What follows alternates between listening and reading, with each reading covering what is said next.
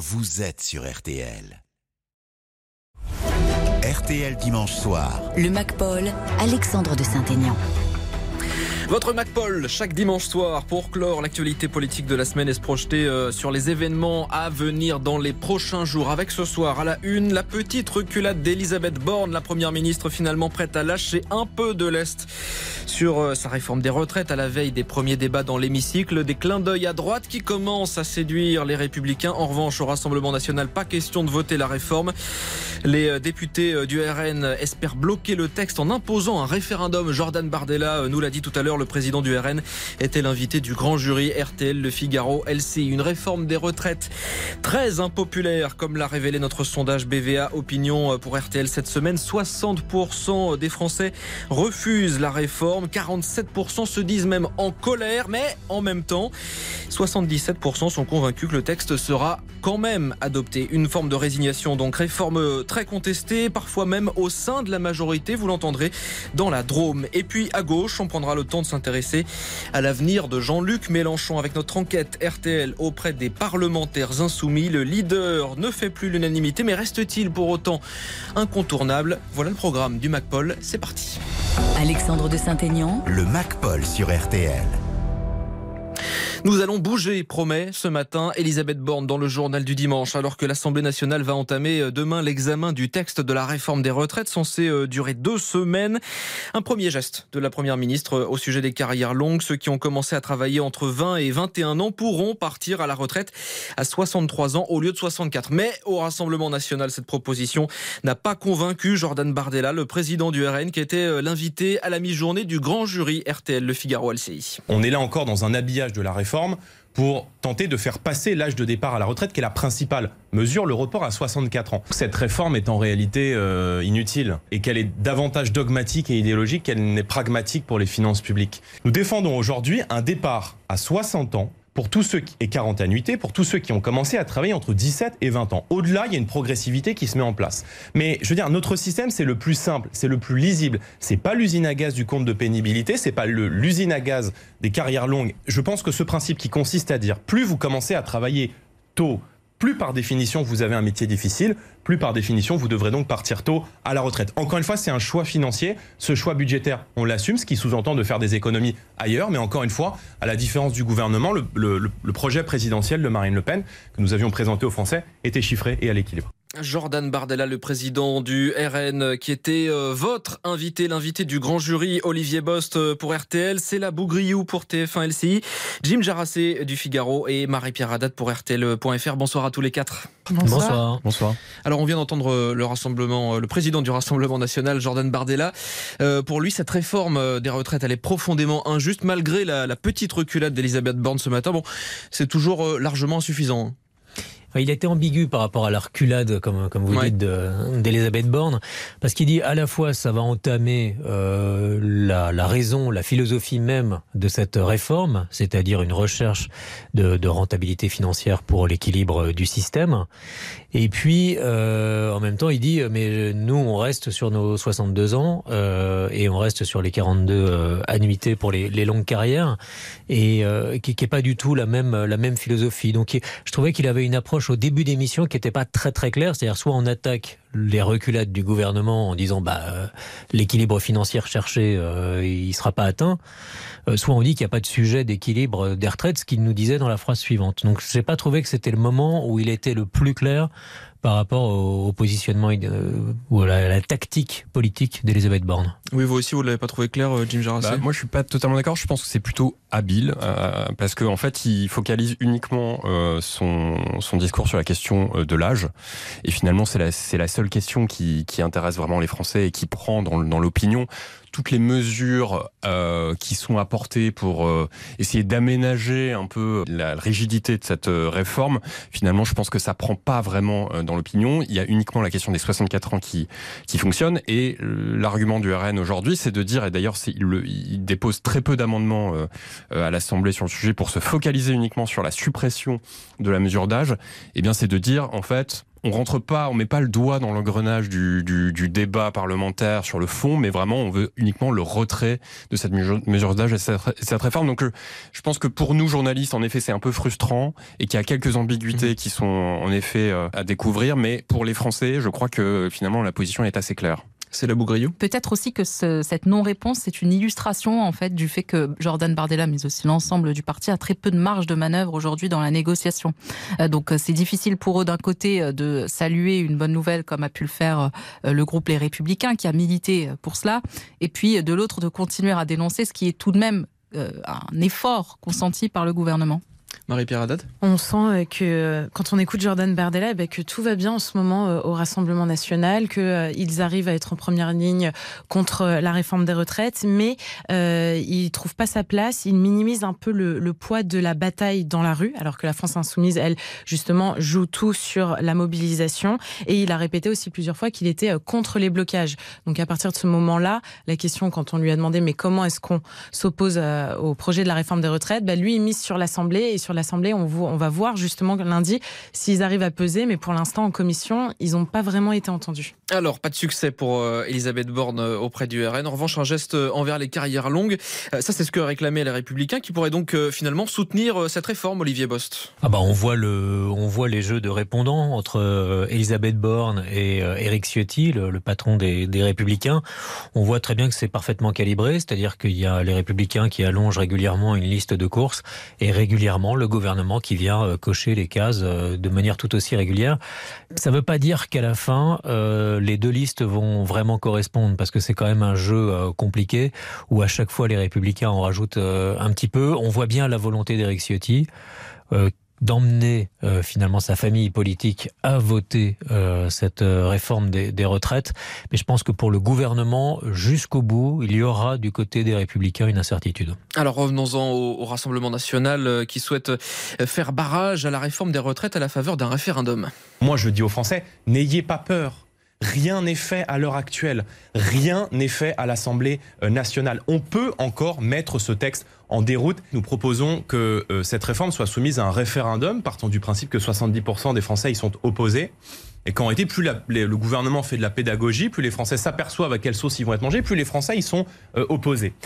Nous avons obtenu la mise aux voix demain à l'Assemblée nationale d'une motion référendaire. Les 88 députés du Rassemblement national, c'est leur mesure, ils vont voter cette motion référendaire. Moi, j'appelle les, tous les partis qui se disent d'opposition, tous les représentants de cette majorité de refus, des Français qui ne veulent pas cette réforme, parce que c'est une réforme triste, cynique, douloureuse pour le peuple français, de voter la motion référendaire du Rassemblement national. Il n'y a pas eu de référendum en France depuis 2005 on a là un texte qui va engager le pays pour la prochaine génération. Et on verra demain quels sont les mouvements de politique qui sont dans l'opposition à Emmanuel Macron. Voilà Jordan Bardella qui essaye de placer euh, le Rassemblement national euh, à la tête de l'opposition. Il lance un appel du pied euh, à la gauche et à la droite. Oui, parce qu'il dit tout simplement ceux qui ne voteront pas ne sont plus dans l'opposition.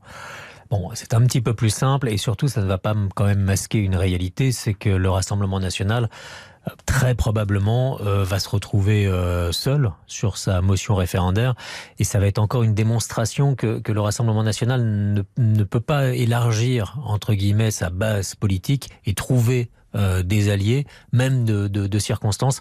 Ça montre qu'ils sont assez seuls dans, l'hémicycle. Oui, c'est la Bougriou, c'est euh, aussi une façon pour euh, le Rassemblement national, d'attirer un petit peu la lumière sur sur le parti, alors que pour l'instant le Rassemblement national est absent des cortèges absent des cortèges, absent aussi en réalité dans l'Assemblée nationale. On sait qu'ils prennent très peu la parole en commission, par exemple, contrairement euh, à leurs euh, rivaux de, de, de, la NUPES.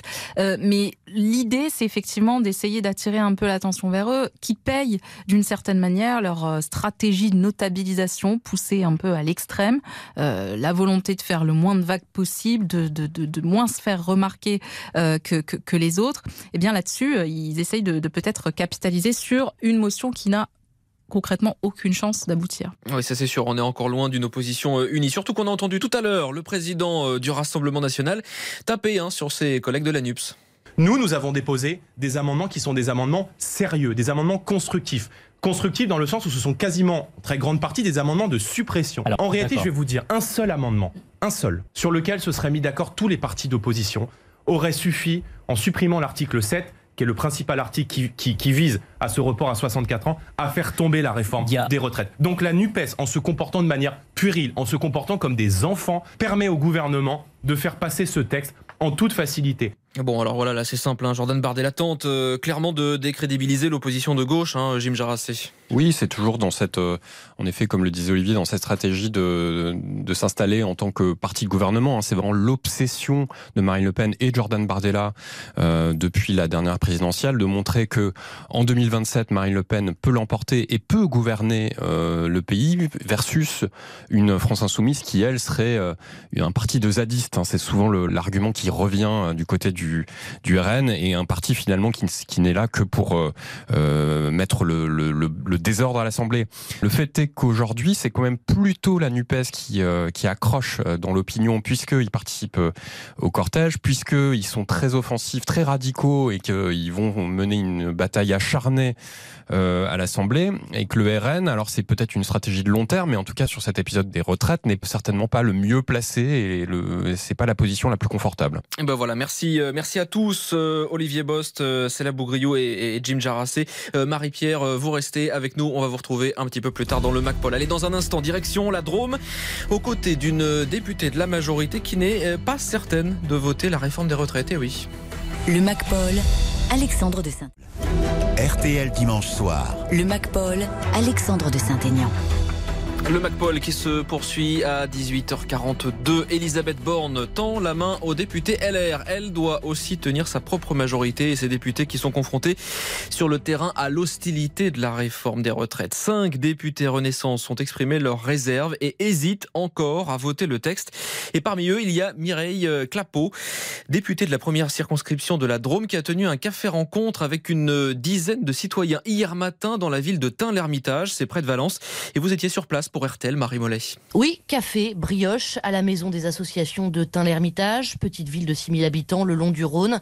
Une dizaine de personnes ont fait le déplacement pour voir Madame la députée défendre la réforme des retraites. Autour d'une table, elle écoute les craintes et les doléances. C'est une euh, réforme euh, très injuste. En tant que femme, je suis désolée, mais certaines euh, femmes risquent d'être pénalisées. L'histoire de 64 ans me chagrine beaucoup. La réforme de Marisol Touraine avait prévu déjà 43 ans d'activité. Mireille Clapeau est élue En Marche depuis 2017. Venue des rangs du PS, devant ses habitants, elle marche sur un fil. D'un côté, elle répond aux critiques, défend le principe d'une réforme des retraites. Avec réforme où on maintient les retraites et sans réforme où il y a un fort risque de diminuer les retraites. Donc c'est moins bien que si c'était mieux, mais c'est mieux que si c'était pire. Ça change l'âge plancher, ça change quand même beaucoup les choses. Deux ans comme ça, euh, brutalement. Euh, c'est la même chose, simplement c'est décalé euh, de deux ans. Voilà, simplement. simplement. Mais de l'autre, elle prend soin de prendre ses distances avec le texte de l'exécutif, critique le gouvernement et son manque de dialogue avec les partenaires sociaux et se plaint de ne pas être encore assez écoutée à l'Assemblée sur cette réforme. Moi, je suis... Euh, encore un peu circonspecte, euh, encore un peu en attente euh, de voir comment le, projet va évoluer. j'ai été un peu énervée là cette semaine parce que j'ai déposé un amendement demandant à ce que des formations en situation de travail soient développées à destination des seniors et, on me l'a refusé. Mireille Clapeau fait partie des quatre députés Renaissance qui ont euh, ouvertement fait part de leurs réserves sur la réforme et tentent de faire pression pour obtenir euh, plus de justice selon eux.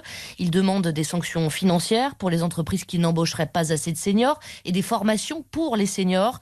À ce stade, le vote de la députée n'est pas acquis. Est-ce que nos amendements vont être pris? Euh, Je ne peux pas vous répondre encore à la question de savoir si on va voter ou pas. Je pense qu'il faut réformer, mais on voit bien que quand on prend le problème euh, par la question de l'équilibre financier et qu'on parle de l'âge, ça fait peur aux gens. Une hésitation qui a aussi un avantage, éviter de se mettre les habitants de son territoire à dos. À Valence, 19 000 personnes ont défilé la semaine dernière et en 2022, Mireille Clapeau a failli perdre son siège face à la percée surprise d'un candidat de la NUPES. À la sortie du café, Hubert n'est pas convaincu. A-t-elle seulement le moindre pouvoir pour infléchir la loi? Parce qu'elle a conscience euh, des problèmes je ne sais pas quelle marge de manœuvre elle a. Elle ne peut pas faire grand-chose. Mardi dernier, il a défilé dans un cortège pour la première fois de sa vie et a prévu d'y retourner cette semaine. Pour le MacPol, le reportage de Marie Mollet dans la Drôme pour RTL. J'aimerais qu'on revienne à présent sur un sondage qui a marqué euh, l'actualité politique de la semaine au sujet du rapport des Français à cette réforme des retraites. Bonsoir Christelle Craplet. Bonsoir. Vous êtes la directrice de l'Institut de sondage BVA Opinion. Euh, c'est vous qui avez euh, réalisé cette enquête pour RTL. Alors le premier enseignement, on entendait tout à l'heure des, des, citoyens qui étaient un petit peu perdus face à la réforme des retraites, mais vous vous révélez que c'est surtout un, un, sentiment de colère hein, qu'on observe et qui s'amplifie même contre le gouvernement. Oui, c'est l'un des principaux enseignements de cette enquête. En fait, quand on leur demande quel est l'état d'esprit quand ils pensent à cette réforme, le premier sentiment qu'ils nous citent, c'est la colère, à 47%. C'est 6 points de plus qu'il y a 10 jours. Et ça supplante l'inquiétude, qui reste très forte. Mais donc, on voit bien que l'état d'esprit des Français est vraiment au rejet important et, et à la colère très forte. Cette colère, on la retrouve dans tous les milieux sociaux?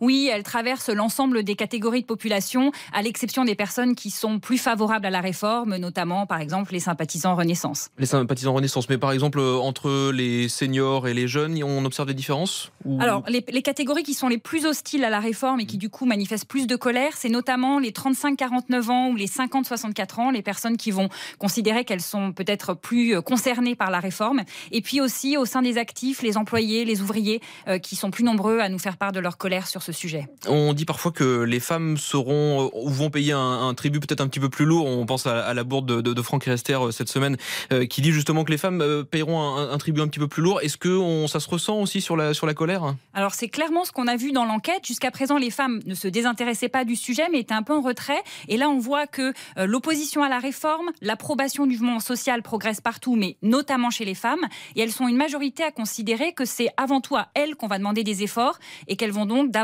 pâtir de la réforme euh, que leurs euh, collègues masculins. Alors cette colère, elle se traduit dans la rue euh, par des mobilisations importantes ces dernières semaines. Avec mardi dernier, près d'un million trois cent mille personnes qui ont manifesté. Il y a des mouvements de grève également. Il y en aura encore mardi prochain avec des perturbations dans les, dans les transports. On en a parlé dans le journal. Qu'est-ce que les Français en pensent? Est-ce qu'ils soutiennent les grévistes? Ils soutiennent largement hein, les grévistes. Dans notre enquête, c'est 72% des Français qui approuvent ce mouvement. Là aussi, c'est en nette progression par rapport à, à il y a 10 jours. Et ils sont aussi une nette majorité à souhaiter que le mouvement se poursuivent. Donc leur opposition à la réforme se traduit assez logiquement par une approbation forte du mouvement social. Oui, c'est un mouvement qui, euh, qui ne s'essouffle pas. Qu'est-ce que les Français euh, attendent à présent du gouvernement? Est-ce qu'ils pensent vraiment que le gouvernement euh, peut reculer, retirer son projet de réforme des retraites? Bah Non, c'est un peu le, le, paradoxe. Ils soutiennent beaucoup la mobilisation sociale et pourtant les trois quarts d'entre eux pensent que la réforme sera quand même adoptée. Comme s'ils étaient un peu fatalistes sur l'issue du, du, de, de, la, de la situation. Mmh. Et, et c'est assez révélateur. En fait, on sent bien qu'ils sont entre colère et fatalisme. Qu'est-ce qui va dominer? Est-ce qu'ils vont finalement euh, se résigner euh, à l'approche peut-être aussi euh, des, congés ou si le, mouvement perdure? Ou est-ce que cette colère va se maintenir et va du coup se traduire en un souhait vraiment qu'on retire la réforme? On va le savoir bah, dans, les, jours qui viennent. Oui, c'est ça, c'est un mélange de, colère et de, résignation. C'est assez étonnant. Alors le gouvernement, il se, il se justifie depuis le début en, disant que cette réforme, elle est nécessaire. Est-ce que les Français, est-ce que le message y passe? Est-ce que les Français, ils comprennent ce message? Est-ce qu'ils ont le sentiment que cette réforme, elle est juste? Est-ce qu'elle est nécessaire? Ben non. Et c'est là un peu la difficulté pour le gouvernement, c'est que plus il fait de la pédagogie sur le sujet, plus finalement les Français se renseignent et peut-être qu'ils ne perçoivent pas exactement quel va être l'impact sur eux, mais ils ont le sentiment qu'ils vont en pâtir. Et du coup, eh bien, le sentiment que cette réforme n'est pas juste est très fort. Les trois quarts d'entre eux estiment que ce n'est pas une réforme juste. Et l'argument d'une nécessité pour pérenniser le système, là non plus, ça ne prend pas dans l'opinion. La majorité considère que non, ce n'est pas nécessaire et ça ne va même pas permettre de pérenniser le, système par répartition. Donc les arguments du, gouvernement ont vraiment du mal à, porter euh, auprès des Français. Merci beaucoup, Christelle Craplet. Je rappelle que vous êtes la directrice de l'Institut de sondage BVA Opinion. Merci d'avoir été notre invité ce soir dans le MacPol. Le MacPol, Alexandre de Saint-Aignan. Autre temps fort de la journée euh, sur RTL en politique, le ministre de l'Intérieur était l'invité de l'émission Focus avec Mohamed Bouafsi, Gérald Darmanin qui fustige l'opposition à la réforme des retraites et notamment Jean-Luc Mélenchon. Les Français, ils se posent des questions, ils s'inquiètent, ils sont contre la réforme des retraites majoritairement, sans aucun doute. Et en même temps, euh, ils savent qu'il euh, faut travailler davantage et que on n'a pas trouvé de stock d'or dans les ministères quand on est arrivé et qu'on n'aura pas demain non plus. Moi, je ne suis pas de la famille de Monsieur Mélenchon. Monsieur Mélenchon, il a un patrimoine, il est millionnaire. Euh, je, suis très heureux pour lui parce que moi, je suis pas jaloux. Moi, je suis pas millionnaire et j'ai pas de patrimoine. Mais je veux dire que ce que, ma ce que m'ont légué mes parents, c'est le culte du travail et du mérite et de l'effort. Et, peut-être que ça me donne une, peut-être une, une petite façon de leur dire arrêtez votre hypocrisie, arrêtez parce que ça se voit trop. Et je pense que les gens l'ont vu aussi. Interview complète du ministre de l'Intérieur à retrouver sur internet rtl.fr. Vous tapez Focus dans la barre de recherche pour retrouver l'émission de Mohamed Bouafsi. Alors on parlait de Jean-Luc Mélenchon à l'instant, le leader de la France insoumise qui a inauguré ce matin l'Institut La Boétie, un think tank des insoumis dont il est euh, le coprésident. On vous retrouve Marie-Pierre Haddad, vous êtes resté avec nous. On accueille euh, Marie-Bénédicte Allaire du service politique de RTL. Bonsoir Marie-Bénédicte. Bonsoir. Alors, vous nous présentez ce soir le résultat de votre enquête RTL. Vous avez discuté avec de nombreux députés insoumis pour tenter de comprendre la place qu'occupe encore Jean-Luc Mélenchon au sein de ce mouvement qu'il a créé, alors qu'on entend euh, depuis plusieurs semaines, euh, Marie-Pierre, des voix dissonantes. Et elles font beaucoup de bruit, ces voix dissonantes. La particularité un peu de cette situation, c'est que ce sont des anciens proches de Jean-Luc Mélenchon. Donc, vous avez Raquel Garrido, Alexis Corbière, Clémentine Autain ou encore François Ruffin, mais pas que. Il y a certains députés un peu frondeurs à qui j'ai pu parler qui ne supporte plus que tout se décide à la France insoumise de façon verticale par Jean-Luc Mélenchon et pour Jean-Luc Mélenchon. Un député dit même, eh bien, si c'est pour que la France insoumise devienne un en marche de gauche, eh bien, ça ne sert à rien. Et les critiques de ces fondeurs sont quand même assez dures. Mélenchon n'écoute pas. Il n'écoute que ce qui le flatte. On dit un élu euh, insoumis le soupçonne même de faire des sortes de listes noires avec les noms des personnes qu'il veut écarter du mouvement. Et vous en avez même un autre qui juge, eh bien, que tout ça, c'est une sorte d'effet différé de l'affaire Katnins. Et comme le groupe ne l'a pas soutenu, eh bien Jean-Luc Mélenchon a décidé de se venger, et ça c'est le mot qu'il utilise, de se venger sur le groupe des députés. Et alors ces députés, euh, Marie-Pierre, euh, ils sont majoritaires au sein du mouvement? Non, ils ne sont pas majoritaires. Ils étaient majoritaires à ne pas être d'accord avec Jean-Luc Mélenchon au moment de l'affaire Katnins. Mais vous avez une génération un peu de trentenaires insoumis qui continuent de soutenir Jean-Luc Mélenchon. Et euh, ces députés sont eux assez durs envers les frondeurs. Ils les accusent de vouloir prendre un peu trop la lumière et surtout de préparer le terrain pour 2027. Et eux, ils assument même d'être une génération Mélenchon. Marie-Bénédicte, euh, l'an dernier, euh, en 2022, on est passé de 17 à 75 députés insoumis. Ces nouveaux parlementaires, eux, est-ce qu'ils sont fidèles à Jean-Luc Mélenchon? Bah, Il faut bien se rendre compte que c'est l'aura de Jean-Luc Mélenchon qui a donné envie à la plupart d'entre eux de se présenter. Il n'y a pas que des membres de la France insoumise, d'ailleurs, dans le groupe de députés. Et Mélenchon reste pour eux une, une référence intellectuelle. Il vend de l'intelligence, me disait là. Il réussit à rendre accessible des choses très complexes comme le réchauffement climatique. Il a une pensée très moderne, complète un autre. Et puis Jean-Luc Mélenchon sait aussi prendre certains de ses nouveaux sous son aile. Il a envie de transmettre, raconte un troisième. La dernière question qu'on peut se poser, c'est euh, concernant l'avenir de, de, la France insoumise. Est-ce que aujourd'hui Jean-Luc Mélenchon reste encore le candidat naturel? Bah, Je pense que si la, si la présidentielle avait lieu aujourd'hui, sans doute que oui. Euh, même si on l'a vu, il y a une génération qui ne craint plus d'exprimer ses ambitions. Mais il n'occupe plus la même fonction. Son autorité s'est déplacée, résume un député, et elle ne pèse plus autant sur les troupes de l'Assemblée, sur leur travail quotidien. Alors oui, euh, Mélenchon exerce toujours une forme d'ascendant sur les insoumis, mais ce qui a changé, c'est que le rapport quasi filial qu'il y avait avec le chef, eh ben, c'est plus ce qui prédomine. Et le jour venu, s'il faut tourner la page, ils la tourneront. Merci Marie-Bénédicte Allaire et euh, merci à vous aussi euh, Marie-Pierre Haddad pour ce MacPaul. Merci de nous avoir suivis ce soir. Dans un instant, écologie, biodiversité, on reste ensemble, on refait la planète. À tout de suite. night.